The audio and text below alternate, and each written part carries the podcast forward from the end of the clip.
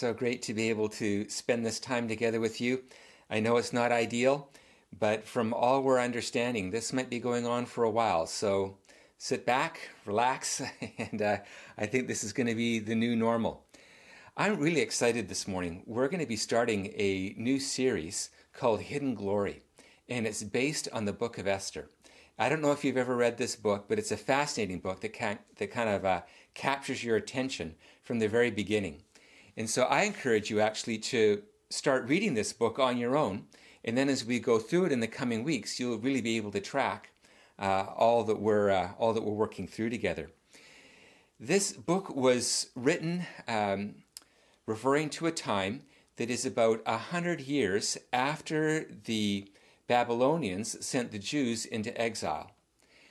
After that time, the Babylonians were conquered by the Persians and Medes, and this story is about a king during that time and what happened with two primary figures from the Jewish community. And so let's jump into the story and uh, we'll kind of explain things as we go along. I want to read a little bit more than usual today, just because the story is so fascinating, it's so well written, it just uh, is worth reading. So we'll uh, cut out some parts but uh, but let's follow along together. So at that time, King Xerxes, so he's the, the king at that time, reigned from his royal throne in the citadel of Susa. And in the third year of his reign, he gave a banquet for all his nobles and officials. What he was wanting to do here is his father had tried to conquer Athens and didn't succeed. So his plan was to gather all of his nobles together, throw them a huge party, and garner favor for them to attack again the city of Athens. And so for a full 180 days, 180 days. So that's a six month party. I mean, there's there's parties and then there's parties. Uh, for a full 180 days, he displayed the vast wealth of his kingdom and the splendor and glory of his majesty. So King Xerxes is holding nothing back. He is displaying to these people just how great and mighty he is. Uh, and we're going to see that as being a contrast for how God is operating in this story, but we'll get to that in a moment. When the days were over, the king gave a banquet lasting seven days for all the people, from the least to the greatest, who were in the citadel of Susa. So he did one banquet for six months that was for all of his nobles, and then for seven days for the city that he was living in. And uh, then the passage goes on to describe just how extravagant this party was. Um, gold goblets and, and, and wine that, that flowed, and it just goes on and on. The only time in the Bible that something is described in a more extravagant way is when the temple is described. So this is second only to the temple that was in Jerusalem. On the seventh day, when King Xerxes was in high spirits from wine. Now, when we hear that, we think that this was just some kind of, you know, everybody's getting drunk. Well, what they believed back then, I know it's strange to uh, to think, but what they believed back then is that if you were uh, intoxicated, that actually opened you up to the spirit world, and you would be able to gain more spiritual wisdom. So this wasn't just a sign of irresponsibility. This was a sign of kind of getting in touch with another world to hear, uh, you know, what needs to be done. So that's just an interesting thought.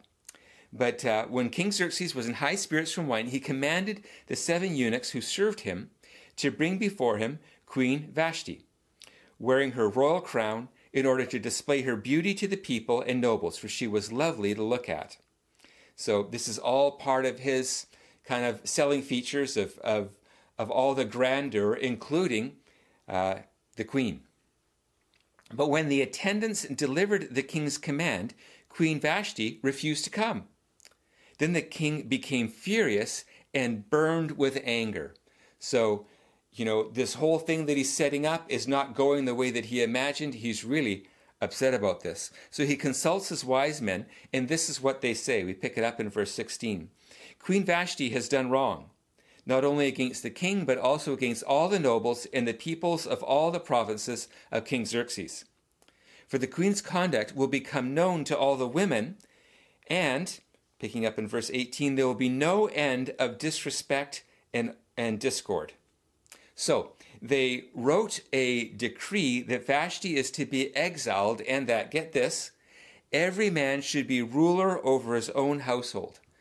I mean, this is a, a huge insight into how they ran the kingdom and what King Xerxes, uh, in the way that he kind of exercised his power, is he saying, not only do I want to be all powerful, but I'm going to command all the men. I mean, it's just hard to say out loud, but I'm going to command all the men that they're to rule their households, otherwise known as their wives. So that's just what it was like back then. Now we pick up the story four years later in chapter 2. We'll start with verse 2. The king's personal attendants, and again, now this is the this is characteristic of the king. So the king looks really powerful and majestic, but what we notice through the whole story is that he never actually makes any decisions on his own. He just usually throws a temper tantrum, and then all the people around him scramble, come up with a good idea for, for him, and then he kind of does what they say. So it's kind of like this, um, this, this mock power. Uh, for sure, he's the ruling king, but he's ruling in a way that actually is just almost like a puppet to the people around him. Anyways, this is what his personal uh, attendants propose. Let a search be made for, a beautiful, for beautiful young virgins for the king. Let the young woman who pleases the king be queen instead of Vashti. This advice appealed to the king, and he followed it. Now there was in the citadel of Susa a Jew of the tribe of Benjamin named Mordecai, son of Jair, the son of Shimei, the son of Kish. Now, uh, what this is telling us is that this person named Mordecai is actually a descendant of King Saul, who was the first king over Israel. Now, if you know the story, King Saul was not a great king. Uh, David became a king after him. He was kind of the great king in the history of, of Israel. But King Saul, that first king, he was not a great king. So uh, the storyteller is associating Mordecai with the king who did not lead Israel well. It's interesting. We'll find the significance of that as we go on in the story. But the son of Kish, who had been carried into exile from Jerusalem by Nebuchadnezzar, king of Babylon. So he's basically a slave. There's not only is his lineage not great, but he's a slave sent into exile uh, by Nebuchadnezzar. Now, Mordecai, in verse 7, had a cousin named Hadassah, whom he had brought up because she had neither father nor mother. This young woman, who was also known as Esther, had a lovely figure and was beautiful. When the king's order and edict had been proclaimed, the, the young women were brought to the citadel of Susa and put under the care of Hegai. Uh, Esther was also taken to the king's palace and entrusted to Hegai, who had charge of the harem. She pleased him and won his favor. So, I mean, it's just, it, first of all, it's incredibly demeaning of women. And then it really sets up this idea that the kingdom was all about kind of uh, image, and it, underneath it could be all corrupt. Nobody's caring about that, but it was all about the image. And even how the queen is being chosen has very little to do with who she really is as a person and just what she looks like. So, um, in verse 10, Esther had not revealed her nationality and family background because Mordecai had forbidden her to do so. Now, here's where the big contrast comes in this book. We've already seen uh, throughout chapter 1 and 2, and we'll see it throughout the whole book, that King Xerxes and the, uh, the kingdom that he rules is all about, there's nothing hidden. There's everything is pomp and circumstance and flaunting his wealth, and uh, it's all this superficial image that's going on. And then we see, in contrast to that, this hiddenness. There's another story being told that isn't very visible. So, uh, so Mordecai is telling Esther, don't reveal all that you are and who you are, especially your ethnicity. Don't do that. That's not wise at this time. Now, after a year of body treatments, so Esther goes through this, uh, this long process of, of, of being beautified. Uh, it says in verse 15 Esther won the favor of everyone who saw her. And then, uh, so now she is taken to be with the king. After she spent a night with the king, it says, Now the king was attracted to Esther more than to any of the other women. So he set a royal crown on her head and made her queen instead of Vashti. Verse 21. During the time Mordecai, so that's the, the story told. Now it kind of flashes forward. And then during the, the time Mordecai was sitting at the king's gate, uh, so this implies that Mordecai had kind of worked himself up in society and had a place of, of prominence in the city. Uh, Bigthana and Teresh, two of the king's officers who guarded the doorway, became angry and conspired to assassinate King Xerxes. But Mordecai found out about the plot and told Queen Esther, who in turn reported it to the king, giving credit to Mordecai. So uh, Mordecai ends up saving the king. It's an amazing story, and this kind of sets him up for something that's going to be happening in the future that's really significant. But let's make a few observations about what's gone on so far in the story. First of all, we've already said it that the king flaunts his power and glory and uses it for self serving purposes. This is, this is classic King Xerxes. He's constantly displaying his, uh, who he is to everyone around him and rules the world with uh, his world with great control. That leads to point number two that the whole social structure is about control, even against women and exploiting them. So we see a, a whole country that's really um, uh, perverted in its understanding of justice and how to value the members of society. It's not great. Then we find that neither Esther nor Mordecai are described as devout. You would expect, so now we have this kind of evil kingdom, and then you would expect that the Jews in the story would be of particularly high regard. But we see that the way that uh, Mordecai was presented is he might have a, a position of influence, but it's not because he was a devout Jew. It's actually insinuated that he probably was more compromising in his commitment to the Jewish law. And then we find that Esther is the same way, that she's actually going to be sleeping with a Gentile, which would, of course, be, you know, talk about breaking the Jewish law. There, there, there could be nothing really worse than that, aside from idolatry. And so they're hiding their nationality. The way that they live is, is, is not as devout Jews. So, what's going on here? Well, it gets even more profound when we look at our final point that actually God is never mentioned in the whole book.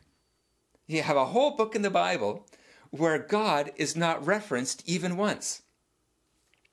So, this sets up a very fascinating dynamic that you have a very kind of loud and in your face kingdom, and then you have something else that's going on in the background that's very hidden. This, I think, looks a lot like our reality.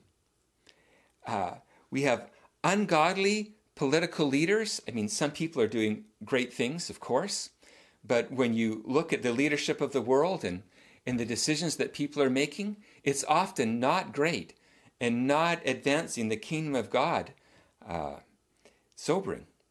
And then you have social evil, and we, in this time, we see it probably in a more poignant way than we have for quite a while, where there is social unrest because of the great evil and atrocities that are happening in our society. That it's not just somewhere else, it's in our backyard, in our own lives. And so we see social evil around us. And we also see compromising Christians we see in lots of ways that the church is not all that God has designed her to be. That it's, uh, it's sobering when we look at the state of the church sometimes and we say, so this is God's people? Like this is as good as it gets? And so it's easy to look uh, at the church, to look at society, to look at leadership, and to get very discouraged. And it can kind of be like, where is God in all of this? Um, we worship a God who is who who rules sovereignly, but it's hard to see him being that way, isn't it? it his his presence doesn't look evident. It's kind of like my uh, my wife had a prophetic word for somebody this week, and I really liked it because I, I, it feels as though it, it fits what's going on in the book of Esther. That life can feel like a um, a puzzle, and we don't have the, the the box cover to know how all the pieces fit together. It, it, it seems as though the, the big picture is hidden from our sight, and all we're left with is a bunch of puzzle pieces, and we can't quite see how they all fit together. I think this can feel like our life, can it? That we, we, we want to follow God, we want to cooperate with what He's doing, but He doesn't seem to be talking much. He doesn't seem to be making Himself very clear. And so perhaps one of the biggest struggles that we have is, is when we pray and, and we ask for things specifically and it doesn't look like they're happening. And, and where is God in all of this? And so we, we try to be responsible and we, we try to be devout, but it's hard, isn't it? It's hard to live our lives in response to a God that we can't see, that seems hidden in so many ways the where this leads us is that it becomes easy to believe that what we see is all that is there. Now follow me on this. It, it, it's very easy to go into a mindset that simply lives in response to what our eyes see. And so we see the, the social unrest, we see decisions that are being made by uh, political powers, we see what's going on in the church, and we make judgments about what's really going on simply by what our eyes see. But we must look deeper. Now, there's a, uh, there's a book that I, I, I read to my kids. It's called The Magic Bicycle. It's a children's story, and it's about a young boy named John who went to the dump one day and found a bicycle. And it turns out that this bicycle was magic. And among other things, it could fly. And so uh, he discovers this during the course of the story, and he's flying in the air. And I mean, it's a, it's a children's fairy tale. So he's, he's flying in the air, and, uh, and then there's a big snake, a huge snake that kind of, you know, fills up most of the sky, is chasing after him, trying to get him, attack him. And so he sees this, and uh, as he's panicked, he looks down and he's actually flying over top of his grandfather's house. And so he points the bike down, lands in the, in the grandfather's yard, runs into the barn for safety, and meets his grandfather there. And so we pick up the story. I want to read a little bit of this, uh, of this story. We pick up the story when he's, he's talking to his grandfather in the barn. Grandfather Kramer walked over to his old red tractor.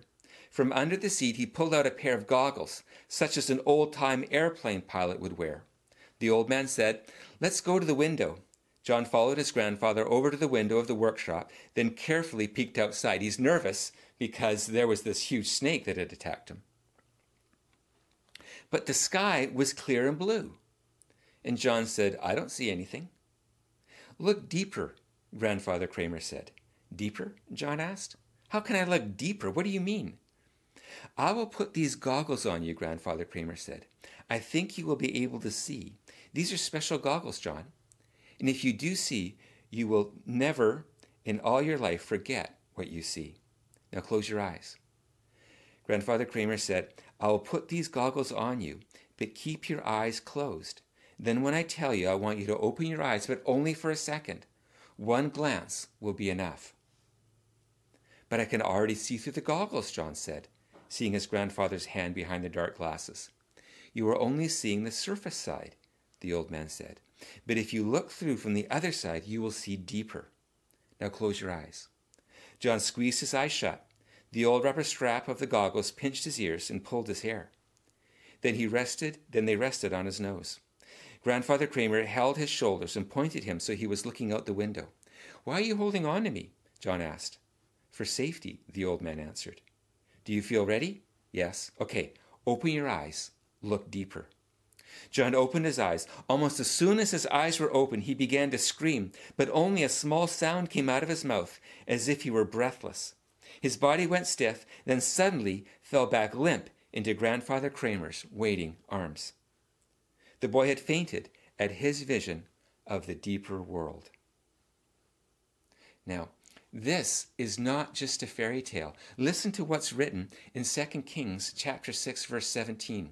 This is the story about Elijah and he's prophesying uh, letting Israel know when the king of Aram is going to attack Israel. And so Israel is always one step ahead of the king of, of Aram. Uh, the king finds out about this and then sends a, uh, an army to go and kill Elisha.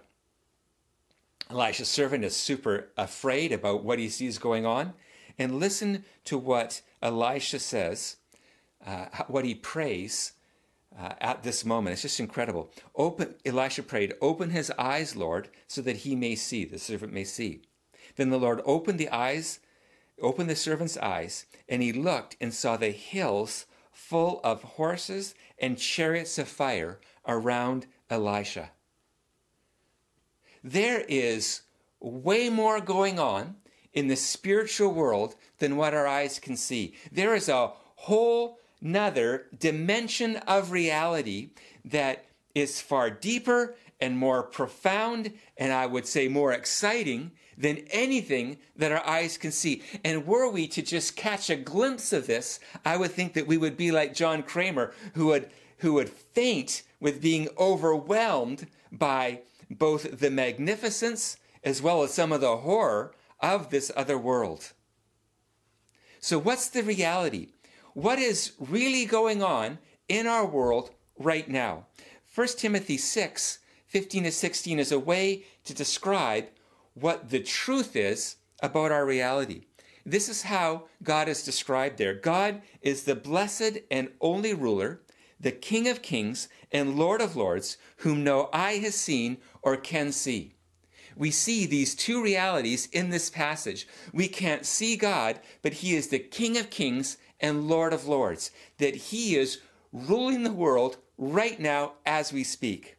This is incredible. There is a, and this is the title of the series, a hidden glory, God's hidden glory, that actively rules our world. Do you believe this?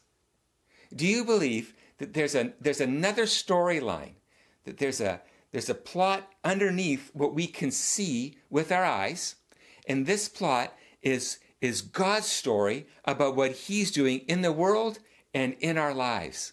This is incredible. What a uh, uh, magnificent thing that we need to grab a hold of.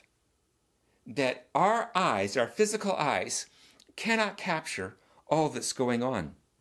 This is what we find in the book of Esther that God was at work we find already in chapter 2 that God takes a, uh, a Jewish slave and exalts her to be queen of the most powerful man in the whole world. This is incredible. How does this happen? And it's even through uh, means that are not great. That this is a king who's, who's, uh, who gets his, uh, his attendants to round up a bunch of women to become his harem. I mean, this is not great stuff. And if you were to to look at that, you would go, "This is wrong. This should be this should be stood against." Yet God is taking even what is uh, what is is is morally perverse and is somehow using that to accomplish His will and purpose on the earth. I find this to be an incredible way of looking at the world around us. That we can live in reaction to what our eyes see and to think that we really get it. You know, oh, I know what's going on here, but do we really? That maybe there's something more grand and more profound than what we can understand or see with our eyes. Even Mordecai, already we see in the story, is being set up for something great. How? he simply overhears um, somebody plotting to kill the king, and that's going to work out later for him to come into an incredible place of prominence, but we'll get to that later. So, what we need to know then is that God is at work in our world. Oh, could we know that in our hearts? God is at work in your life, in your world. And when it looks as though everything is chaotic, when the world looks hopeless, when we feel overwhelmed by our circumstances, there is another storyline. And it's God's storyline. And, it, and it's founded on one very simple principle God is sovereign Lord. He is in charge. He's not insecure. Things are not happening out of his understanding or will. He is accomplishing his purposes right now in the earth today. And this is why 2 Corinthians chapter 5 verse 7 says that we're to live by faith and not by sight. That there's a whole other world going on, and the only way that we'll see that world is through eyes of faith. Father, show me, put on those spirit goggles, as the magic bicycle describes. Help me to see this other world. I can't see it. I need you to show me. And by faith, we're able to see what's really going on. So, what would this uh, faith in God's sovereignty look like if, if you and I, if the, if the veil was pulled back and we could see what was really going on? Uh, what would that look like? Uh, how would that, that change how you and I would behave? Well, really, I don't know the answer to that it, it, it sometimes it feels as though uh, we think that if we could see what what God sees, that what that would do is it would give us kind of a, a, a concrete manual for how to live. That as soon as we could, God would move outside of His hiddenness. That somehow everything in life would make sense and go, oh, I see, I need to do this, this, and this. I don't think that that's true. And I think it's actually a mark of the body of Christ that there's many ways to respond to this hidden glory. It's not just one way. That in the diversity of God's people, there's lots of appropriate faith filled responses to how to deal with the world around us. It seems as though um, uh, what God cares about regarding our actions is more about why we do something than exactly what we do. Now, of course, when it comes to, to blatant sin, there's certain boundaries around that. But inside uh, the uh, morality, there's lots of ways to respond to what we see the Spirit of God doing on the earth today.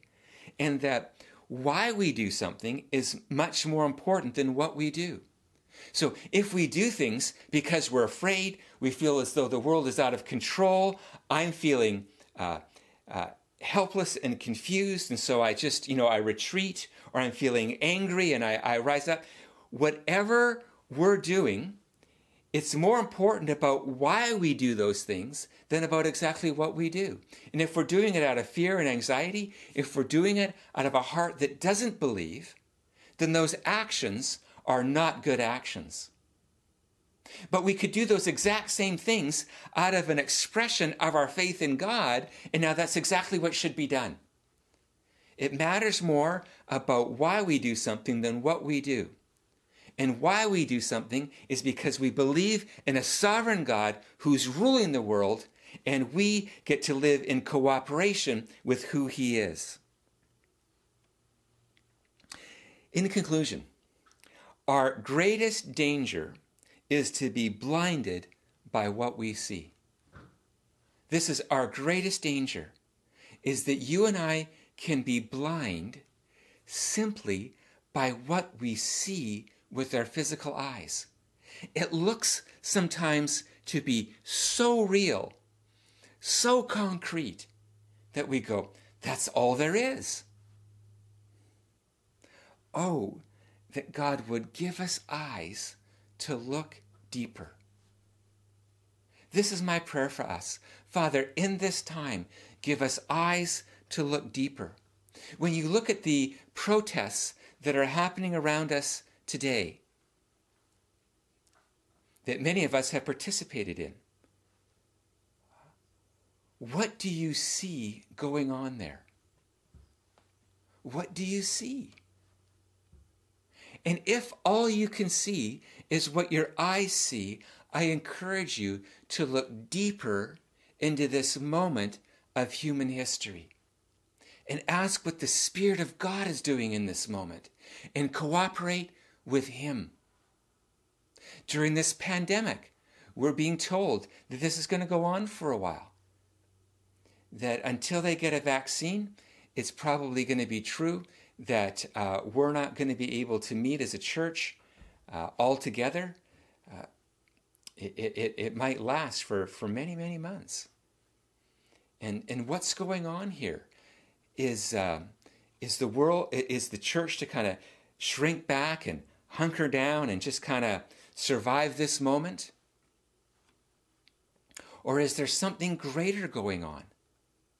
Wow, I just want to say, just uh, I, it's a little bit off topic, but I just want to say, we it, you'll see in the um, in the weekly bulletin that we send out that uh, that our finances came in for the for the month of May, and to see uh, the generosity of of you, of our church community in this time, it's just overwhelming. It it, it builds my uh, my heart with faith to watch your faith in action and to see that even in a time such as this that you're walking in generosity this is just overwhelming to me. And then we had a we had a meeting a, a few days ago and we were we were talking to the uh, to what we're calling our, our council and this is kind of people who are who are standing in different areas of the church to kind of hear what the spirit of god is is saying through our people in this time. And it was so encouraging to, to hear, I think, God uh, speaking through his people that, uh, that this is a time, uh, perhaps like no other time in the history of our church, where the things that we have dreamed of are, are becoming a reality. We've always longed to be a discipleship movement, a people movement, where we invest in people who invest in people who invest in others. And We call this a discipleship movement. And, uh, and we see that, that while Sunday mornings are becoming simplified, it's actually freeing up um, space in our mind and even physical time. It, it's actually uh, helping us focus on what, what really is at the center of our church, and it's our small groups, our D groups. And so we're seeing that that is the place in our church right now that is having the most life. And of course it would. We can only meet in small groups, and even that mostly on Zoom or FaceTime or whatever you use. And so, uh, what if God is actually using this time in our church to, to answer our prayers? That we've always wanted to be a community that deeply cares for people, that doesn't just run big events but that is invested in other people's lives. And that we get to care for people there. And that we get to encourage them to care for others in the same way. That what if this is a time of clarity for us? Like, oh, I just long for us to see this moment through eyes of faith. God is at work. He is a sovereign God. He knew that this pandemic was coming.